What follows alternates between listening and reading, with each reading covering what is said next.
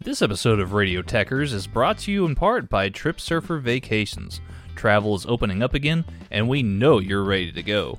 Trip Surfer Vacations has great all inclusive packages for your next beach vacation and all the info you need to know about your next trip. So, whether you're headed to the Cancun, Cozumel, Cabo, or the Caribbean, Trip Surfer Vacations has you guys covered. We even have partnerships for European adventures as well. So, we know you're ready to go. Visit TripSurferVacations.com and let them know that Radio Techers sent you. Y'all have fun out there.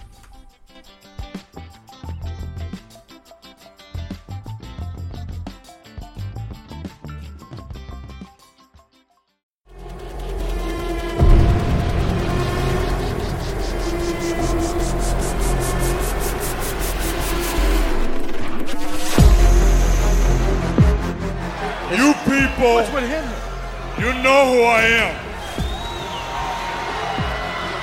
But you don't know why I'm here. Hey! Hey! Oh, It's okay. Sting! All right. It's Sting! Okay. And it's, it's Sting! This is where the big boys play, huh? Look at the adjective. Play.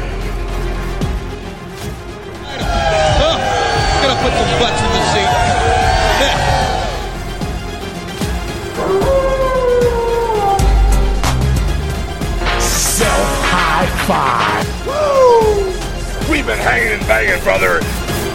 You're next.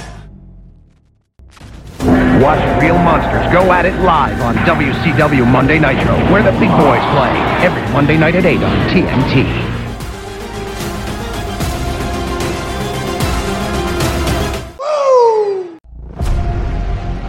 Hello and welcome to Nitro Nights, a WCW watchback podcast taking in everything from the first episode of Nitro right the way through till the last. My name is Cy. I am one half of the watchback duo for this this show, and the other half, the the more talented half, the half everyone's really tuning in to hear. Scottish Danny, how are you doing this week, my friend? Too kind, sir, too kind, but I'm doing really well, thank you. How are you? Yeah, not too bad, buddy. Cheers. Not too bad. Not too bad. Um, I'll be honest. I'm, I'm really enjoying these last couple of nitros we've watched. Last week's was pretty decent. I think this one is kind of the same as well. I'm looking forward to the next pay per view already, and we've still got a couple more nitros to get in before the next pay per view. So I, I'm enjoying this. Hmm, it can only go up. Yes, yes. Well, it can't get much worse than fucking Halloween Havoc, can it? uh, the Nitro we are looking at today is the Monday, November the 6th, 1995 episode of Monday Nitro. It comes from Jacksonville and it is Nitro Interactive. We will get to that in a moment. The television rating for this episode of Nitro was a 2.6 in comparison to Monday Night Raw on the other channel, as they called it, which got a flat 2.0. Nitro Interactive, Danny, we touched upon this last week. Effectively, what we're getting told, I, I thought though, I don't know what it was. Maybe it was the the sort of links to Taboo Tuesday, where every match and so on is is kind of influenced by the audience. I thought we would have more interaction than we got. But at the same time, I appreciate it's 1995. The internet is very much in its infancy. They're relying on the WCW hotline, people ringing in to to try and pick and choose things for the show. Uh, so, so basically, we have a red dressing room and a blue dressing room. One has the heels in, one has the faces in, and people are told to ring in and pick who they want to face off in that night's main event, don't they? Yeah, that's you explained it great there, sir, because um, that you explained it better than they did on this show. Yeah, the the WCW hotline, another way of them making a few quid. It did actually say this week, kids, make sure you ask your parents before you ring, which I'm fairly certain when they started running the hotline ads, they left that off. So I don't know if they had complaints or not, but yes, there we go. We're told early on in this episode that the Macho Man Randy Savage is injured and won't be able to wrestle. And they said he's backstage, angry, throwing things around, really cross because he can't wrestle. But that's interesting because we'll get to him shortly. Then we have Heenan saying he wants the people to all vote, the humanoids to all ring in and vote for Tony Schiavone versus Mean Gene Okerlund in the main event. He would love to see that. And to be honest, from a kind of really sort of, I suppose, sadist kind of level, I'd like to see it too, just to Oh. see what happened. Yeah, I'm the exact same side. I mean, I can imagine Dave Meltzer just rating that zero stars, which means I would have loved it. minus 47 stars. Uh, our opening contest is Cobra coming out to the awful beeping Morse code kind of effort again versus the Giant, who is apparently defending the world title, even though he's not officially the world champion. Cobra is a funny one for me. We touched upon him before when he wrestled on the pay per view we watched. The guy comes out and his music screams bad guy his music screams heel. Like it, it reminds me of the right to censor, the beeping and sirens. It reminds me of IRS when IRS used to come out to like the the tax machines clunking and and, and so on. It's not music; it's just beeps and it's annoying and it's horrible. So it's really a heel music. But this guy's a good guy. He's coming out. He's, he's clapping the hands of the fans and he's saluting young kids. He's handing over dog tags and all this. But his music basically screams, "You should hate this guy." What What do you think, Danny?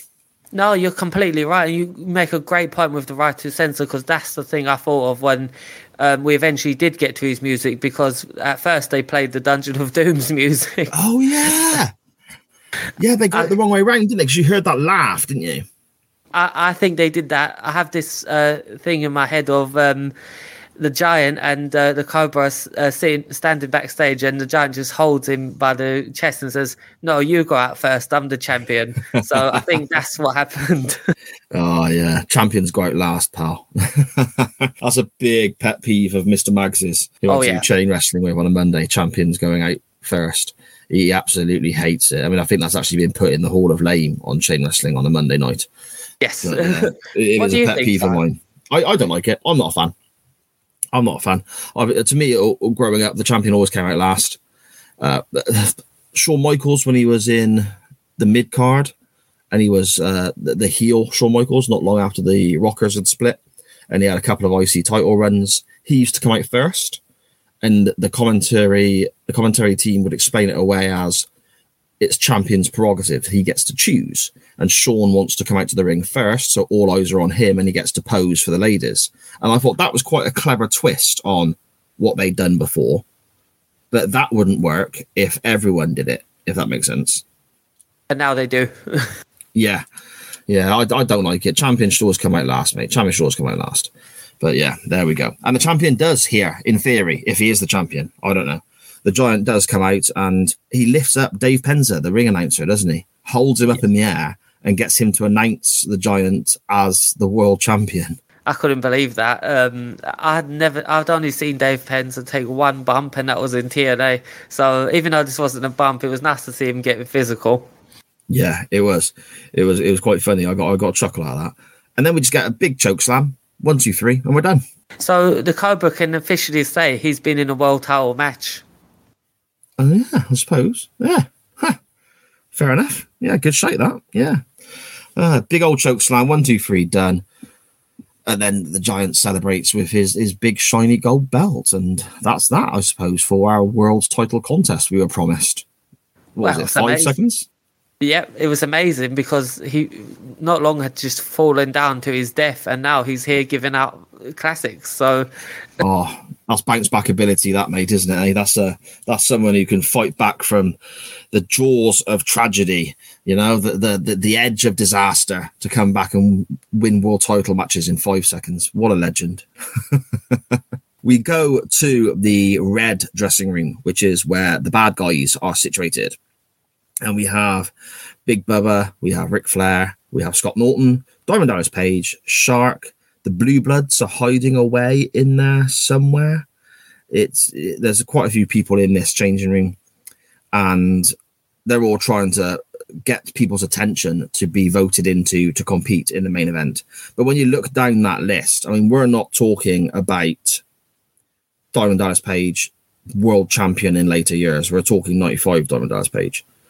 We're not talking Big Bubba as in the big boss man in the late 80s. We're talking 1995 Big Bubba. And then you've got Shark and the Blue Bloods and so on. it's obvious Ric Flair is the one who people are going to be voting for here, isn't it, Danny? Yeah, definitely. I mean, well, not, not to give a spoiler, but this these two whole segments were just there was two stars out of all of them that everyone knew. Yeah, exactly. Exactly. We then cut across to the blue dressing room where we have the Nasty Boys, Jim Duggan, Sting, JL, dressed in his best uh, Rey Mysterio cosplay again, Alex Wright, Johnny B. Bad, and Dave Sullivan. Have you seen Dave Sullivan before? Never, no, I've never seen him. He was in in kayfabe in storyline or however you want to word it. He was Kevin Sullivan's dyslexic brother, apparently. Oh wow, no, I've never heard of this. yeah, and on his ring gear, he'd have his own name spelt wrong. So when we see him a little bit later on in the show, on the back of his jacket, it says instead of Dave, it says Evad and stuff like this. So yeah, not the best, not the best. no, no. But again, you look down that list. I mean, Duggan, I, I got a soft spot for Jim Duggan, as I mentioned on the previous show. Johnny B. Bad has put on some good matches in this this Nitro watchback we're doing. JL is obviously Jerry Lynn, and he's he's fantastic. The Nasty Boys maybe a touch past their prime here, but you know, Alex Wright has looked good as well. But there's only really one standout, isn't there? Again, and that, and again, that's Sting. It's obvious what they're trying to do. They're trying to influence people to get Sting v Flair because of what happened at the pay per view. definitely. I mean, you could just see, you just see the whole night, couldn't you? Mm, yeah, without a doubt. We then get an advert for World War Three, the next pay per view coming up, and I'll, I'll be honest, I'm getting a bit excited about this. I haven't watched a World War Three match in a long time, and when I when I first had the adverts or people mentioning it on these Nitro watchbacks we're doing, I kind of rolled my eyes a little bit, and I was like, oh, okay, hmm, fair, that's coming up soon, is it? Because our track our track record, but we've seen two pay per views and they both sucked. Hopefully, we'll get something good out of it. Yeah, Yeah, I agree. I agree. Hopefully, it will. Again, like I said, the adverts. I'm starting to feel a bit excited. I'm looking forward to it. So, you know, maybe I'm going to be incredibly let down, or maybe we'll be surprised because I've kind of forgotten what happens, which is great because obviously you're watching this for the first time. You know, you're, you're watching it completely fresh uh, as a wrestling fan. You've never seen any of this before. I'm watching it as a big WCW fan whose memory is shocking. So I can I, I can watch things back sometimes, and it's like, oh, okay, that was awesome. I don't remember that. Oh, god, that wasn't as good as I remember. You know, so I'm, I'm looking forward to it as well.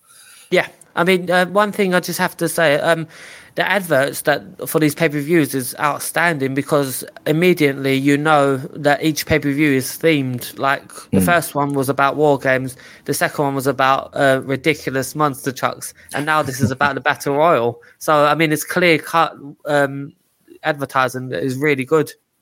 Yeah, I mean, it's something that the WWE I think doesn't do anymore. I, we've touched on it before, haven't we, with regards to the stage sets and so on being different for each pay per view, and they don't do that anymore, and it's a shame. To me, you've got now you've got the Rumble, you've got WrestleMania, you've got SummerSlam, and, and so on. The ones that are in between, all the Hell in the Cells, and I don't know what else there is. Whether the Great Balls of Fire was there one year, and, and all that. They all kind of blend into one, really. There's nothing to Yeah. separate them out. Whereas you're right, Danny. Here, there's a definite definition that, that, that they're separating each pay per view, aren't they? Yeah, I mean, as ridiculous as they are, at least you know what you're getting. Yeah, yeah, spot on, spot on. Speaking of ridiculous, we've just been told earlier in the night that the Macho Man is in the building, throwing things around Cross because he's injured. And we're then told we're going to go. To be fair, they don't say live because I rewound it to check. They don't say live, but they do say right now we're going to speak with Hulk Hogan. Right now we're going to go and see Hulk Hogan, insinuating it is live without actually saying it. So the Macho Man's in the arena throwing things around. We cut to Hulk Hogan. The Macho Man's in Venice Beach, sat with Hogan, and a really shit version of Jimi Hendrix and some homeless drunk guy. This uh, side was the I can say hand on heart was the weirdest wrestling segment I've ever seen in my life. I thought I thought my TV had switched over to YouTube and I was watching some documentary or something. This was Right. really really weird. Um, what did you think of this segment? It's just it's just more Hogan nonsense, isn't it? It's just absolute crap. It's I, I get I tend to find with Savage and Hogan when they're both on the same side, shall we say, when they're both good guys, they're kind of dueling for camera time. They're kind of dueling all the time for interview time, I guess. They got to get their lines in. And sometimes it gets really awkward. It comes across like Hogan finishes the interview with the whole, what you going to do, brother, and flexing and all that. But then Savage feels like he's got to get a line in after. But then Hogan will say something again because he feels like he's got to get, and it, it becomes like a real sort of petty argument. But we've seen it loads already in in this watch back, even though we're only so many weeks in, haven't we? Yeah, we definitely have, and this was um, this was very very weird. Yeah, they got a guy. uh, Basically, they're, they're, they're I think they're on the beach. They're, they're in Venice Beach, so I'm assuming they're actually on the beach. It looks like it, but you don't see any at the beach. They could just be in like the freaking supermarket car park for all I know. I, I don't know what, where they are. And you've got some guy who is knocking some distorted garbage out on a guitar. And I, I'm assuming he's trying to sound a little Hendrix esque because you can kind of see the, the sort of stylings there that he's trying to borrow, but he's not very good. And he's singing, and, and, and well, I, you describe it as singing, you probably get done under the Trades Descriptions Act for that because it's, it's not singing at all. And then they've got this weird homeless looking dude sat between them, and he keeps chiming in with just rambling nonsense and oh, fine, yeah, fine, yeah, yeah, that's right, yeah. He sounds kind of like that. It's just, and I've got no idea what Savage and Hogan were trying to say. What what point were they making? That's what I kept asking myself. I was like, what what what is this? It's just, uh, I mean, we've seen some brilliant stuff, and we've seen some absolute garbage in the first ten to twelve weeks, however many episodes we've done now. I think this is potentially the worst segment we've seen. I would 100% agree. I mean, the only thing that could come out of this positive is I hope that those guys are still alive and they can um, sue the WWE network to get some money because their their image is still used. yeah, good shite, good shite. I think the only, I'm trying to think now. Anything that is is as bad as this? There's bound to be some stuff that we watched and went, "Oh God, that was terrible." I mean, the whole Yeti thing's not a good look for a start, but I think this is potentially the the worst segment we've seen so far. yeah, I mean, every every other segment at least had a point, at least had someone getting attacked or like a promo being cut or something like that, or a point being made. But this, it was like, okay, are these guys going to show up next week or at the pay per view to help Hulk Hogan? I just don't understand. Oh, imagine at um war. I was going to say war games, doesn't I? Imagine at World War Three, that guy plays Hogan to the ring. it's like a really bad cover of his his WCW entrance theme. Oh man, that, I, I'd, I'd like to see, even though it would be terrible, I'd like to see that because just how bad it would be. Yeah, the same. But uh, move over, Jimmy Hart. we return back to Nitro to see Kevin Sullivan making his way to the ring. We're going to see a Kevin Sullivan match again, Danny. Now, in the recent ones we've seen, not been overly impressed, have we? Let's be fair. No, definitely not. I mean, the man started wrestling in the 70s, so he was well past his prime here. Yeah, and he's working with the Renegade, who we discussed at length on a previous episode. A very sad tale, the Renegade.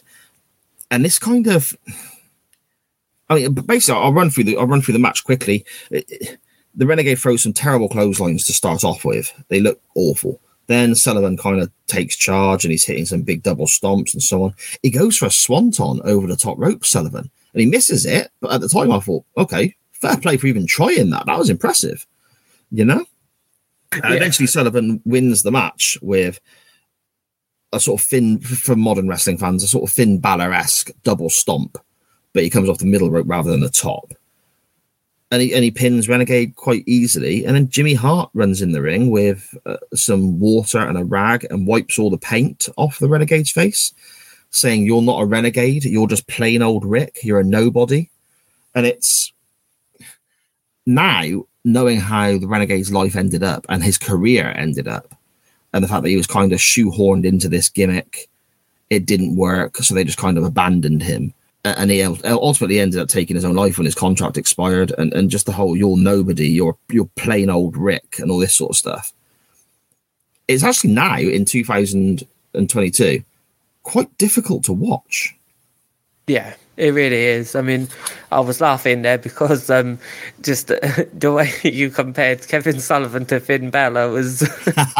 I'm trying to paint a picture for anyone anyone listening along who has not seen these nitros. I mean, I hope that people are watching along with us each week and so on. That that'd be fantastic. Let us know on on the social medias if you are, you know, at, at nitro underscore nights on Facebook and Twitter. But at the same definitely. time, I appreciate that there's a lot of shit we're watching. So I don't want to subject people to watching that. so, so when I'm talking about the finish of a match, I try and paint a picture in people's minds i- i- for someone who I suppose I kind of I kind of always lean back towards my my 12 year old daughter. If I said to her a jumping stomp, she probably wouldn't grasp what I meant. If I said to her like the big jump in thing that Finn Balor does just off the middle rope, she'd have a picture in her head. It's obviously nowhere near as good. No, just a tad off, but I, I completely understand. And you do make a great point about the ending of um, where Jimmy Hart just says, You're playing old Rick. Oh, I mean, it just does not age well, does it? No, no, it's not. I mean, ultimately, it's more heel heat on Jimmy Hart, and it works. He's getting booed to buggery in this match, isn't he? Everyone's booing him out the building, and and that that works well. Sullivan is obviously, you know, Dungeon of Doom and a, a nasty piece of work, so he's getting booed. And Renegade's getting some sympathy cheers, I suppose, and and the sympathy from the commentary team. So for 1995, it did its purpose. Yeah, it really did. And uh, I will say one thing. I think uh, Kevin Sullivan deserves credit because he did carry um, Renegade to it. He did make him look like a threat in the match. So, yeah. Yeah. Yeah, I think this is the best Sullivan has looked in ring so far since we started this watch back. I think this is the best Sullivan has looked in ring. He, he did quite well, especially considering what he had to work with as well, as, as you said, Danny. But it is that thing of uh, in 1995, what they're doing here does make sense because of the heat they're getting on Jimmy Hart and the sympathy for the Renegade and so on. But in modern times, with modern eyes, knowing how his life ended and, and the whole story of his career, how it basically shouting, you're not the renegade, you're just plain old Rick, you're a nobody. And that effectively in real life kind of happened and added to his depression and his woes and led to him taking his own life to a degree that played a part. It is quite difficult in modern times to look at that without that popping in my mind, if that makes sense. No, it totally makes sense. It's just visual representation, isn't it? Yeah, yeah, definitely. Ah, okie doke. We are now seeing Mean Gene again. He is with the bad guys in their changing room. Ric Flair's having a bit of a, a bit of a shouty rant. The nasty boys try and get a word in, but we cut away from them before they can actually finish what they're saying. And somebody turns the lights out halfway through the interview, which was quite funny because everyone then starts looking around at like, you know, why has that happened? And it's like, well, just go turn them back on. It's This was perfect um, example when people say WWE was disorganized or whatever. Obviously, it could have just been a, a mistake, but um, the fact that this made uh, this was on live television, I was shocked. But Ric Flair saved this. He really Yeah. saved this. yeah, it's it's a decent promo from Flair, isn't it? It makes up for his recent ramblings where he's coming across like a crazy old man. He's he's there shouting about Sting and so on. We get an advert then for Saturday night's main event again, and uh, in there's a few matches listed, a few interesting matches listed, but a big one for me is the debut of Disco Inferno's music video. I don't remember that happening at all. No, that's gonna be one where we're gonna have to report back. Um, yeah, Yeah. that sounds really interesting. We're definitely. I think we're gonna have to check that out. We're gonna have to see if we can track down Disco Inferno's music video, if it happened at all. I guess we'll have to have a look into that for next week's episode of Nitro Nights, Danny. Definitely, I'm looking forward to that. Yeah, and, and something that was worth looking forward to as well when it was announced at the start of the show. Uh, the next contest is Chris Benoit versus Eddie Guerrero, and this is to me match of the night. This is bloody fantastic. Yeah, it's the second time in our Nitro watch alongs that they're wrestling each other, and I'm with you with this. This was definitely match of the, of the night. Yeah, I mean Benoit starts very fast, lots of chops, lots of clotheslines, and that sort of real short arm clothesline he does with like a real sort of a real, a real sort of like torque to it as he hits it. He sort of spins his body a little bit. A really vicious looking snap suplex, a belly to back suplex. And then the commentators start talking about the cruiserweight division, which I thought was fascinating that they were bringing this up, Danny. Yeah, they do. They've said uh, we've got a lot to look forward to and things like that. Um, one thing I really um, stood out to me was the bow and arrow that Chris Benoit did to Eddie Guerrero. It looked so crisp. Yeah, I mean that's a funny one for me. I got a note on that myself because Heenan calls it a bow and arrow, but it looks more like I suppose a lion tamer or the walls of Jericho. I suppose like a very high Boston crab, doesn't it? A bow and arrow is a completely different move altogether. So I was surprised Heenan made that mistake. Ah, see, I made that mistake too because I followed Bobby Heenan. As you should, my friend. As you should. Always trust Bobby Heenan. But yeah, bow and arrow is a slightly different move. It quite quite looks quite different. Whereas this was very much how Jericho used to do the walls of Jericho, or, or when it was referred to as the Lion Tamer very early on, the really high, uh, high Boston Crab sort of effort, you know. Yeah, definitely. Um, did you see when Eddie Guerrero dived outside, uh, landed on Chris Benoit, um, an old lady pushed Eddie Guerrero? no, I missed that. she pushed him in uh, like just a full-on punch or push straight to the back where Eddie Guerrero moved, and could, it was very noticeable. But yeah. oh, why? I missed that. I must be making another note or something. Oh, brilliant stuff. we get some Hogan talk during this match, which again is a shame, but yeah, I suppose considering how Hogan heavy these episodes have been in recent weeks, the fact that we're only getting little clips or little mentions of him now feels a little bit more natural. It doesn't feel so forced down our throats, I suppose, Danny. Yeah, definitely. Um, especially after that, that segment, um, we need yeah. a Hulk Hogan break. yes, indeed. Uh, Chris Benoit hits a huge superplex and then a vicious power that power bomb. Oh my god, it looked like he killed him. It did. It was oh, just brutal. Yeah. Benoit then hits uh, two suplexes that he combines with a neck bridge, a belly to back suplex, and a Northern Light suplex before Eddie Guerrero counters a suplex to pin Benoit, whose feet were under the ropes. Hmm, some shenanigans, you say, sir. Yes, I do, mate. I do. So obviously, we're not finished with that because Benoit looked very cross that he wasn't, uh, didn't have the pinfall attempt stopped because his feet were under the ropes and made the referee know his feelings. So, I mean, if that leads to more Eddie Guerrero versus Chris Benoit in this era, I'm all about that. Oh, yeah, same, same, absolutely. We then have a couple of adverts. First of all, it's the Macho Man Slim Jim advert, which made him and WCW a lot of money. And then a video, an advert for the video cassette tape of Fall Brawl 95, the first pay per view we covered on this show. And they were told it's coming out on VHS tape November the 7th. Did you have any VHS tapes, Danny, or are you too young for that and it's just DVDs? Oh no, I grew up with videotapes. Um, I have some uh, WWF ones from 2000, and I have the standard. Every wrestling fan would have this uh, um, a taped over version of a video, uh, like say a movie that was taped off of Channel Four or Sky Sports or something from WWF. I still have them. Do you, sir? I got a few. Uh, uh mo- mostly most of my video cassette tapes are uh, sort of sentimental reasons. I've got King of the Ring 93 because I really enjoy that show. I've still got SummerSlam 89 on VHS because that was the first tape anyone ever got me. My auntie on my dad's side bought it me as a present when I was eight years old, maybe, and it kind of helped get me into wrestling in the first place. WrestleMania 10 as well because that was the first one I kind of saved up to buy with my own money. Uh, and then I've got a few others like um, I've got the, the band Wasp, who who are one of my favorite favorite bands. I've got a couple of concerts of theirs on videotape that haven't been converted to DVD or anything yet because they're just so damn old. but I've also got a um, it's, it's, quite funny. Anytime I record, anyone who knows my setup here, I mean, Danny's seen the setup and a few other people have seen the setup where I record. I've got to clear a few things out the way to sit down to record, and then I got to put it back again after I finish because there's not much room in this house one of the things I pick up and move for every recording is a, a, a, VHS video player that I refuse to throw out. And the wife is like, You never use it. We've been together 13 years. You've had this VHS tape player, this, this video recorder, the whole time we've been together. You've never used it. Just get rid of it. And I'm like, No, I don't want it. It's mine. I love it. I, am the same with you. So I've got a video player. Um, it's actually behind my television, unused for since about 2007.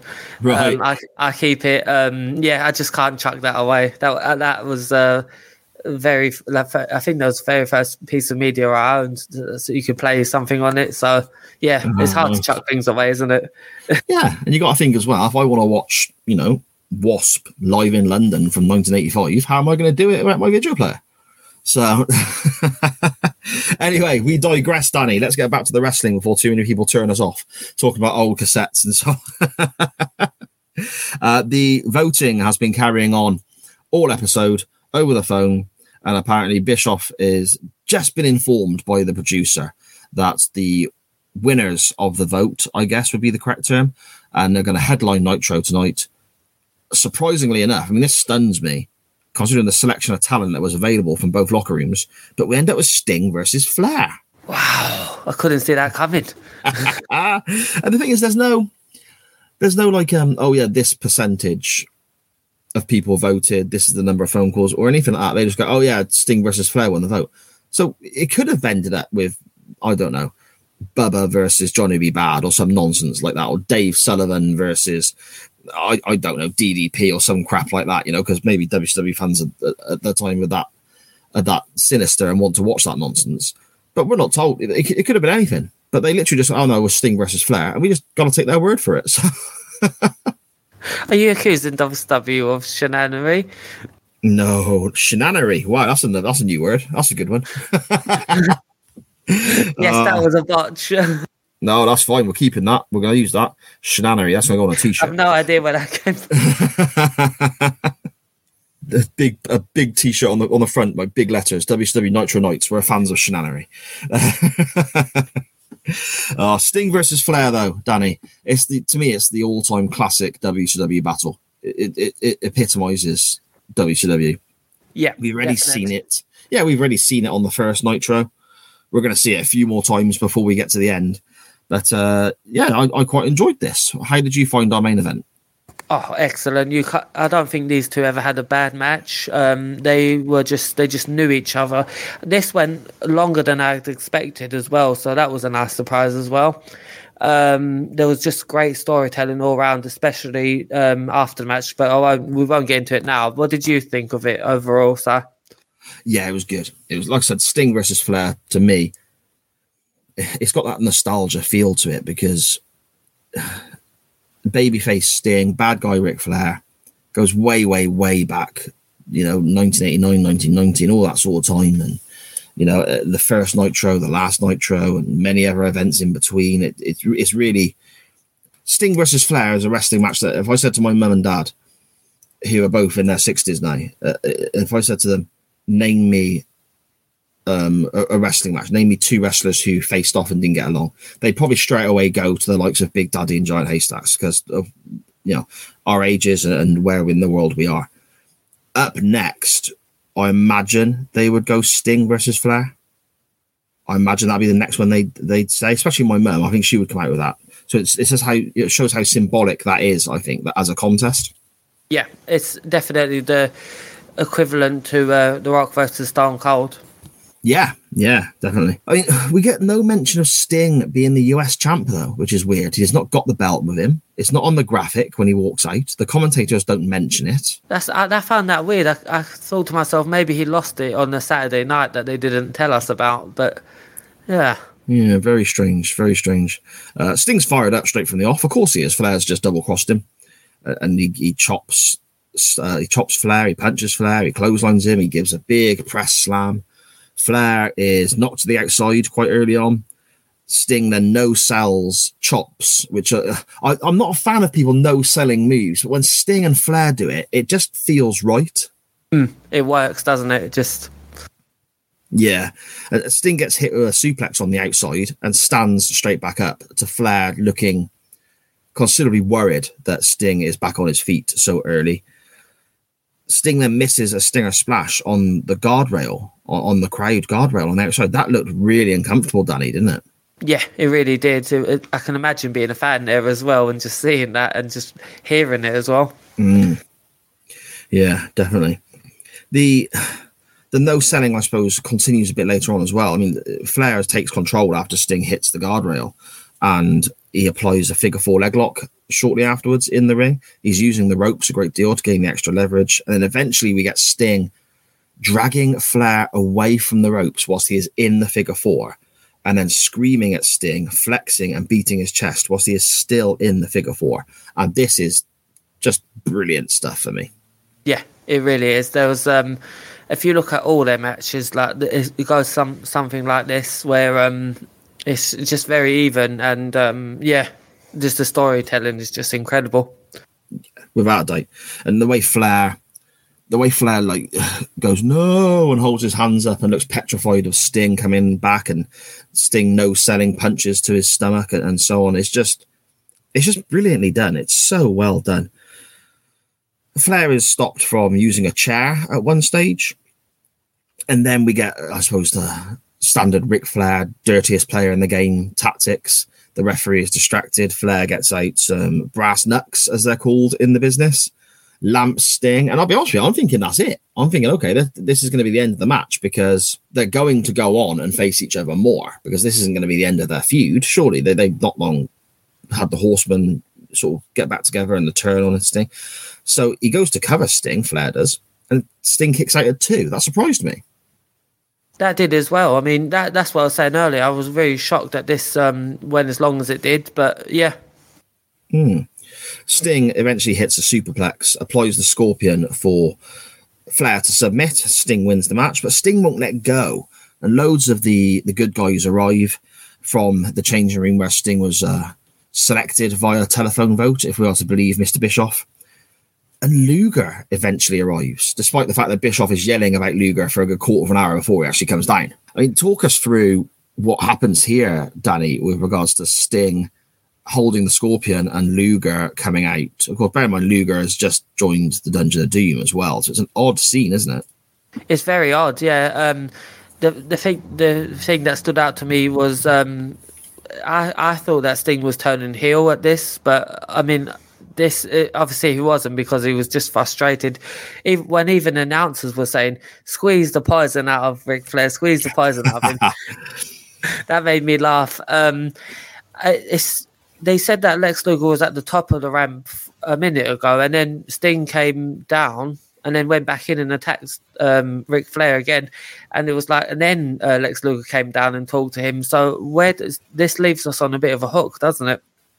Yeah, I mean, with regards to Luger coming down, I'm not sure what happened. I don't know whether Luger missed his cue or whether Bischoff was getting a bit overexcited and shouted about Luger coming out because obviously the the rest of the the rest of the good guys from the same locker room as Sting come out and try and get Sting to let go of the hold. He's having none of it. Luger then arrives, talks to Sting.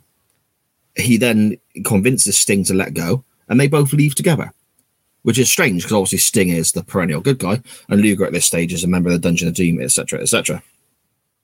So that's how it was supposed to go. That's how, that's what was supposed to be seen on television. But Bischoff is shouting about Luger coming down before the other baby faces are in the ring. And he says he's Luger's being held back by security, but we don't see that. Now, is that just WCW's dodgy camera work again? Or is Bischoff trying to explain away an error by saying that Luger is being held back until he is supposed to arrive? I'm not sure. No, it's it's probably somewhere in the middle. Um, but yeah, uh, that it was very interesting as well because even Hacksaw Jim Duggan got a good pop when he came out, didn't he? oh, I love a bit of Duggan, mate. That bloke's a legend. yes, and we, we I suppose we come to the closing segment of the episode of Nitro.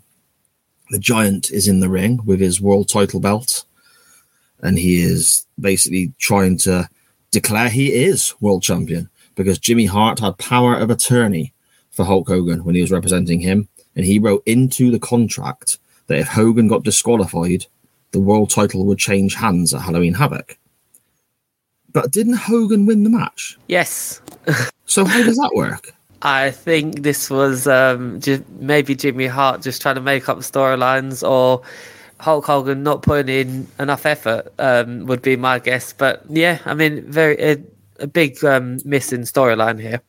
Yeah, that's that's. I, am sat watching. I mean, that doesn't make sense. I'm fairly certain Hogan won at Halloween Havoc, even though the Giant left with the title and Hogan got beaten up afterwards. Wasn't the decision that Hogan won by DQ? Yeah, I, because I was going to say, um, uh, I was Hulk Hogan wouldn't lose on pay per view. So Really strange, really strange.